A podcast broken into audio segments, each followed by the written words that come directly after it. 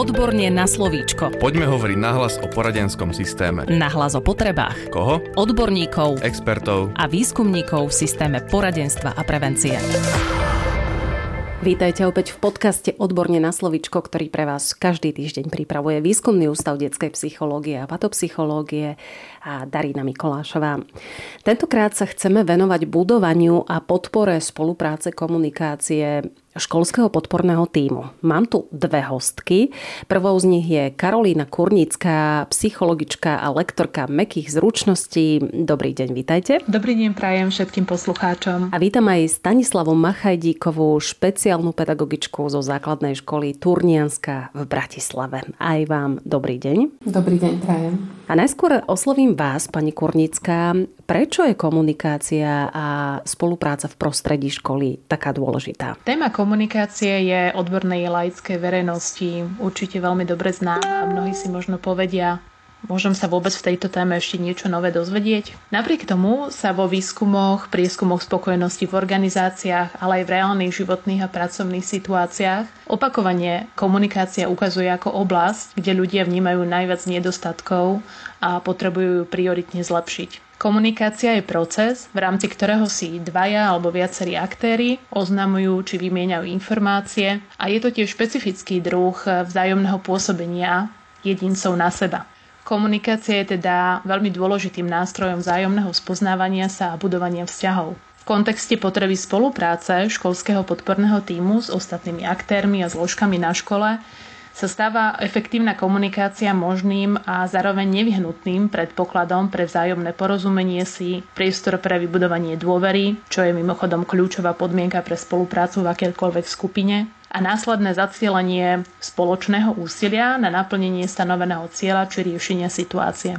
Jednoducho povedané, bez komunikácie nie je možná spolupráca. Toto síce všetci odborníci vedia, avšak v každodenných momentoch interakcie síce nejako komunikujeme, no je to často na míle zdieľané tomu, čo, čo by sme mohli označiť ako efektívne. Keďže aj odborník a člen školského podporného týmu je len človek, so svojou osobnou históriou, presvedčeniami, vzorcami a myšlienkovými automatizmami, je dobré si to vedome pripomínať a byť v momentoch komunikácie čo najviac prítomný, bdelý a pozorný k tomu, čo mi je komunikované a čo komunikujem ja. Zaujíma ma, aké sú zásady efektívnej komunikácie? Efektívna komunikácia zahrňa schopnosť vysielať správy a pozerať sa za hranice vlastných záujmov, aby sme lepšie porozumeli zmyslu príjmaných správ od druhých. Začína to teda našim vnútorným nastavením, ochotou venovať čas a bdelú pozornosť druhému, keď komunikuje.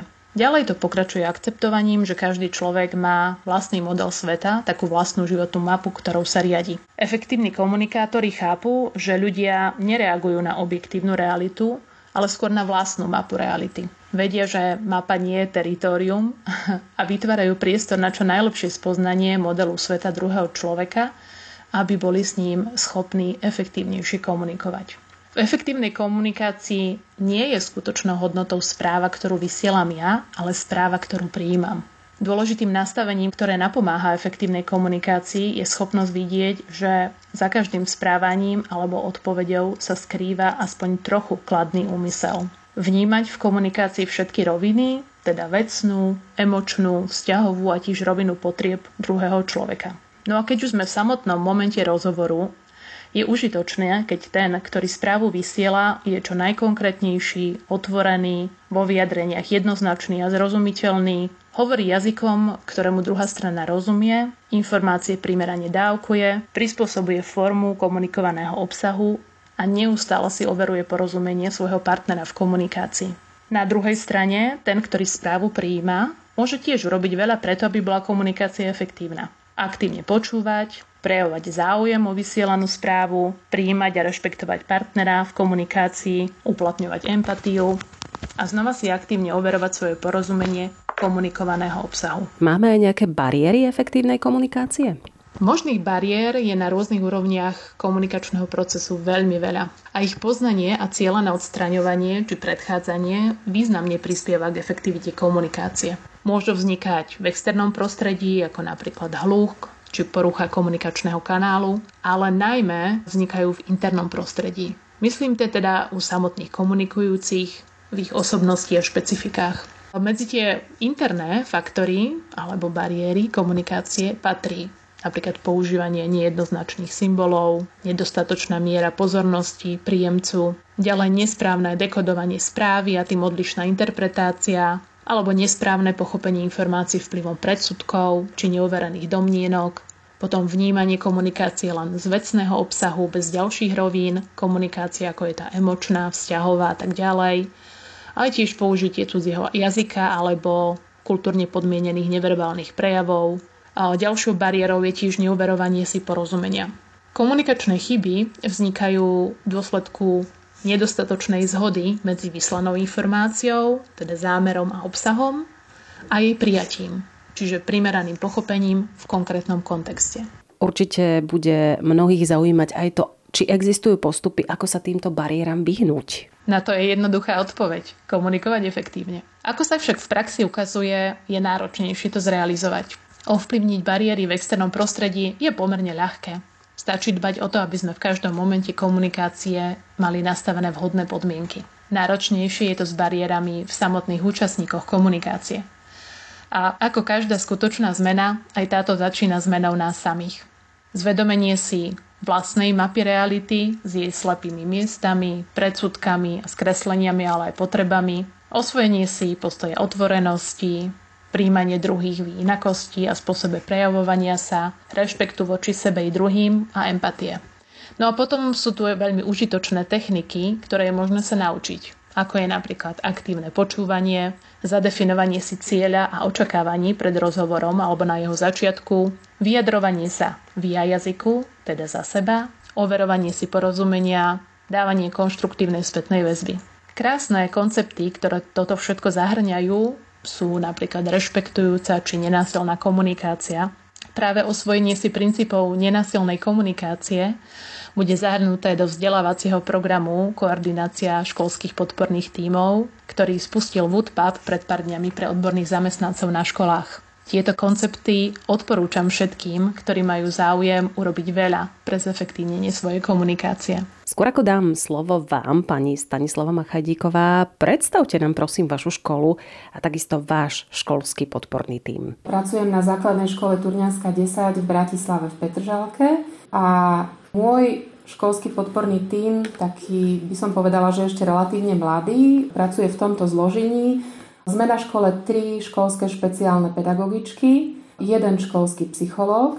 Myslím si, že za člena týmu považujeme aj našu kolegyňu, ktorá pracuje ako kariérový poradca v škole a ďalej sú v škole prítomní 8 pedagogickí asistenti. Ako sa vám podarilo vybudovať si školský podporný tím a ako ste si nastavovali komunikáciu a spoluprácu? Hovorila som, že teda tým je relatívne mladý. Budovali sme ho tak, že postupne vznikala potreba, aby v škole pracovalo viac odborných alebo pedagogických zamestnancov, ktorí poskytujú podporu deťom s rôznymi potrebami, pretože škola rástla, teda mali sme stále viac žiakov Čiže postupne z jedného školského špeciálneho pedagóga boli dvaja a neskôr sme vnímali potrebu prijať do školy aj školského psychológa. A postupne pred dvomi rokmi sme teda dostali konečne možnosť e, v škole mať prítomných aj pedagogických asistentov. Najskôr to bolo len 1,5 úvesku a neskôr viac. A tento školský rok teda z rôznych zdrojov máme financovaných viacerých pedagogických asistentov.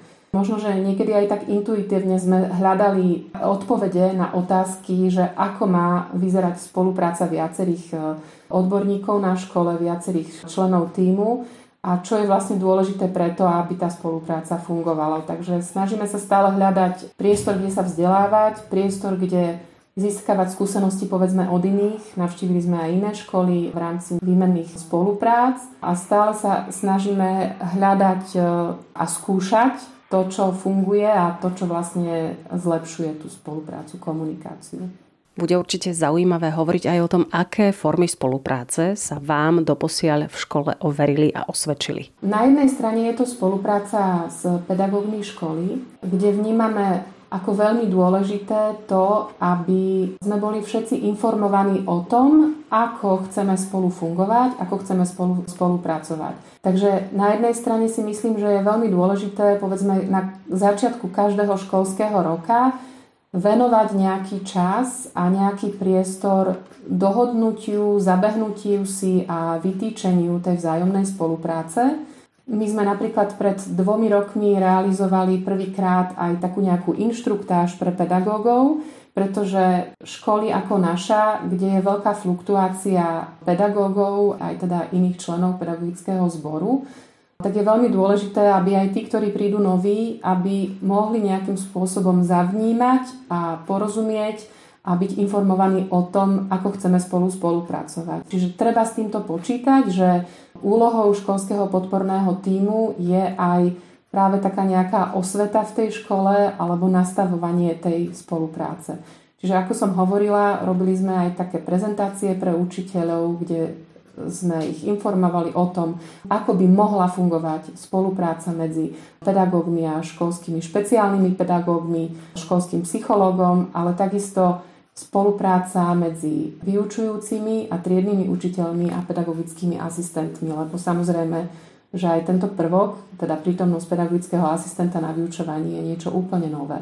Takže to je jedna forma. No a druhá je vlastne spolupráca vo vnútri týmu, a tu takisto si myslím, že nachádzame len na základe takého nejakého každodenného hľadania a zisťovania, že čo je pre nás dobré, čo nám vyhovuje a čo potrebujeme. Vnímam ako veľkú potrebu pri fungovaní týmu to, aby sa vytvoril priestor, kde sa členovia týmu stretnú.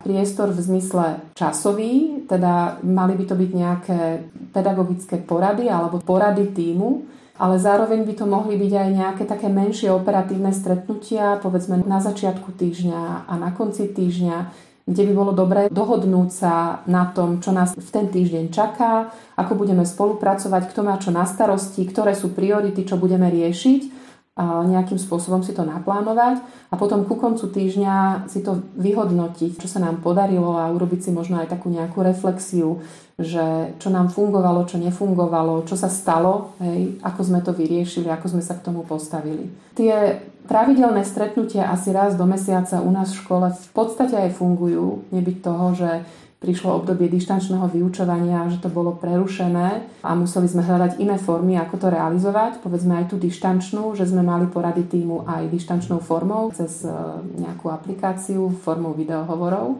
Ale tie kratšie stretnutia operatívne tak to vychádza skôr z takej mojej ako keby reflexie kolegov, že to vnímajú ako potrebné. Ešte sme to nezačali realizovať, ale teda viem, že chceme a chceme si túto spoluprácu tak nejak nastaviť. Ako vaše priestorové možnosti v škole, v tejto chvíli myslím umiestnenie v kabinetoch či v zborovniach napríklad, ovplyvňujú vašu komunikáciu a spoluprácu v týme? Našťastie máme v škole to tak zariadené, že priestory máme relatívne blízko seba, že sú na jednej chodbe, v jednom trakte a v súčasnosti už tento priestor zdierame aj s pedagogickými asistentmi, ktorí do školy postupne začali pribúdať. Som rada, že priestory máme spoločné a nie oddelené, že povedzme v jednej miestnosti majú kabinet e, aj pedagogickí asistenti, aj školské špeciálne pedagogičky. Tie priestory sú čiastočne oddelené, čiastočne prepojené a Takisto na tej istej chodbe sedí aj školský psychológ a ďalší špeciálny pedagóg a ďalší asistenti. Toto je taká naša skúsenosť, že nám to tak vyhovuje, aj si myslím, že je to dobré, že máme možnosť spolu neustále komunikovať, obrátiť sa jeden na druhého, keď to potrebujeme, operatívne riešiť nejaké problémy alebo sa vzájomne informovať, keď to potrebujeme a teším sa aj z toho, že už ako nám predostrela naša pani riaditeľka, tak má plán na tejto našej chodbe vybudovať aj ďalšie priestory pre prácu školského podporného týmu. Spomenuli ste nastavenie komunikácie s pedagógmi na škole pomocou prezentácie školského podporného týmu a návrhu spolupráce. Akým spôsobom táto spolupráca a táto komunikácia pokračuje počas školského roka? Mávate napríklad spoločné porady s učiteľmi alebo konzultačné hodiny? Ako to je? Áno, jedným priestorom komunikácia a spolupráce sú pedagogické porady. Hej, teda školský podporný tím v zložení školských špeciálnych pedagógovia a školský psychológ sa v podstate od začiatku našej prítomnosti na škole zúčastňujú pedagogických porád. V súčasnosti však už e, cítime potrebu, aby tých pedagogických porád sa zúčastňovali aj pedagogickí asistenti a snažíme sa to tak naozaj v škole aj realizovať, zavádzať. Nie vždycky to tak bolo, ale stále viac to tak je, teda že pedagogickí asistenti sa zúčastňujú pedagogických porád. Tá bežná spolupráca v rámci dňa s našimi kolegami, s pedagógmi funguje, nemáme konzultačné hodiny pre nich určené, ale v podstate sme neustále v interakcii, pretože sa pohybujeme v škole, venujeme sa žiakom, riešime problémy v triedách, individuálne si berieme žiakov na aktivity alebo sme prítomní v triedách. To znamená, že všetky prestávky v podstate trávime tak, že dohadujeme tú spoluprácu s kolegami Kolegovia sa na nás kedykoľvek môžu obrátiť, či už ráno, alebo po skončení vyučovania, alebo cez tie prestávky. V prípade takých dlhších stretnutí si to jednoducho osobne dohodneme alebo komunikujeme spolu aj mailom, teda dosť je aj tej mailovej komunikácie. A u rodičov je to tak, že vlastne rodičia majú na členov školského podporného týmu prístupný telefónny kontakt, aj mailový kontakt a kedykoľvek sa môžu na nás obrátiť, zavolať nám, dohodnúť si také stretnutie, dohodnúť si konzultáciu, prípadne konzultáciu v širšom kruhu s triednym učiteľom alebo s vyučujúcim aj spolu s nami Takže sme takí otvorení tomuto. Zdá sa, že vedenie vašej školy reflektuje na potreby školského podporného týmu a spoločne zrejme vytvárate podmienky pre lepšiu a efektívnejšiu prácu so žiakmi. Ako sa vám ale podarilo vytvoriť si túto spoluprácu? Ja mám taký pocit, že vznikala tak intuitívne, alebo možno vznikla aj na základe toho, že sa postupne vybudovala dôvera, bez ktorej to nejde. Proste, že my ako školský podporný tím sme v takom úzkom spojení s vedením školy. Neviem, čím to je dané, či je to aj charakterom nášho súčasného vedenia, ktoré je relatívne nové, pretože došlo k našej škole k takej radikálnejšej zmene širšieho vedenia ale postupne sme boli prizývaní k nejakým procesom rozhodovaní o takých dôležitejších otázkach v škole. A keďže tá spolupráca fungovala a e, nejak pozitívne ju reflektujú aj pedagógovia v škole, takisto pozitívne reflektujú aj prítomnosť pedagogických asistentov, tak myslím si, že tak nejak k tomu dochádzalo, že keďže sme škola, ktorá rastie, ktorá je stále väčšia, máme naozaj veľmi veľký počet žiakov, každý rok nám narastie počet žiakov asi o 80, tak to tak prirodzene vznikalo, že je potrebné naozaj aj priestorovo, aj personálne to dostatočne pokryť a, a teda vytvoriť podmienky na to, aby sme sa mohli venovať žiakom, ktorí to potrebujú. Prírodzenou súčasťou spolupráce a komunikácie sú aj konflikty, to poznáme asi úplne všetci. Aké nastavenie alebo aké stratégie vám v škole pomáhajú zvládnuť tieto konflikty, či už v školskom podpornom týme alebo v širšom kontexte zamestnancov školy? Tak myslím si, že tá práca školského podporného týmu je v istom pohľade v podstate neustálým riešením problémov a konfliktov, neporozumení alebo takom nastavovaní si a hľadaní riešení. Konflikty určite vznikajú aj v tom našom týme, ale aj v spolupráci s, s pedagógmi. Ale Myslím si, že jedinou cestou, ako to riešiť, je tak, že proste hľadať ten e, priestor na spoluprácu, na vyjasňovanie si postojov, či už je to medzi nami a pedagógmi alebo v týme navzájom. A takisto niekedy je to povedzme aj v takom širšom kontexte pri práci so, so žiakmi, vlastne nastavovanie si tej spolupráce aj s rodinou dieťaťa a toho vzájomného pochopenia, porozumenia našich zámerov aj s triednym učiteľom alebo s vyučujúcim toho žiaka. Takže hľadáme priestor, kde môžeme spolu komunikovať. Jednou z foriem, ako tento priestor tvoríme, rozmýšľali sme o tom a, a v podstate sme to tak trošku ako aj videli na iných školách alebo v zahraničí, že takým priestorom by mohla byť kľudne aj zborovňa, a dosť závisí od toho, že ako tá zborovňa vyzerá a že vlastne akým spôsobom je využívaná. Našou takou túžbou bolo, aby sme v našej zborovni mali aj priestor, kde sa môžeme vzájomne stretnúť a v takej neformálnej atmosfére e, sa rozprávať. A sme si povedali, že jednou z takých vecí, ktorá by nám to mohla umožniť, je e, mať priestor sadnúť si na spoločnú kávu. Hovorím si, že to je vlastne jedno také inkluzívne opatrenie v našej škole, ale spolupráci s vedením školy sme takýto kútik vytvorili. Kúpili sme si taký dobrý kávovar, kde si môžeme uvariť kávu, sadnúť si spolu a porozprávať sa o tých veciach, ktoré riešime aj v takej neoficiálnej alebo neformálnej atmosfére. Takže toto je taká vec, ktorá sa postupne zabieha, nebyť toho, že by teda bolo dištančné vyučovanie, tak možno, že by to už fungovalo trochu lepšie, ale teda snažíme sa o to. Takže myslím si, že treba hľadať e, formy, ako spolupracovať a priestor. Treba do toho investovať čas.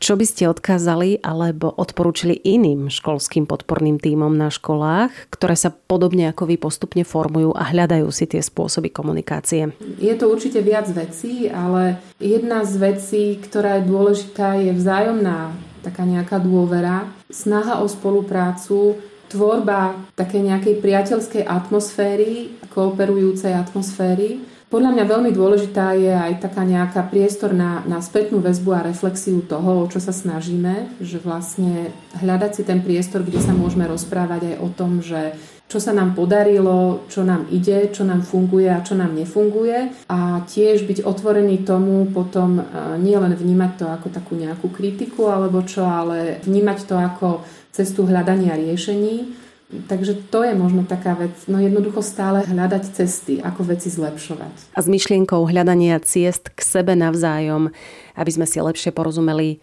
Ukončujeme dnešný podcast, ktorého hostkami boli psychologička a lektorka mekých zručností Karolína Kornická, ktorá nám predstavila základy efektívnej komunikácie a takisto sme tu mali školskú špeciálnu pedagogičku Stanislavu Machadíkovú. Tá nám ponúkla praktický pohľad na fungovanie jedného školského podporného týmu.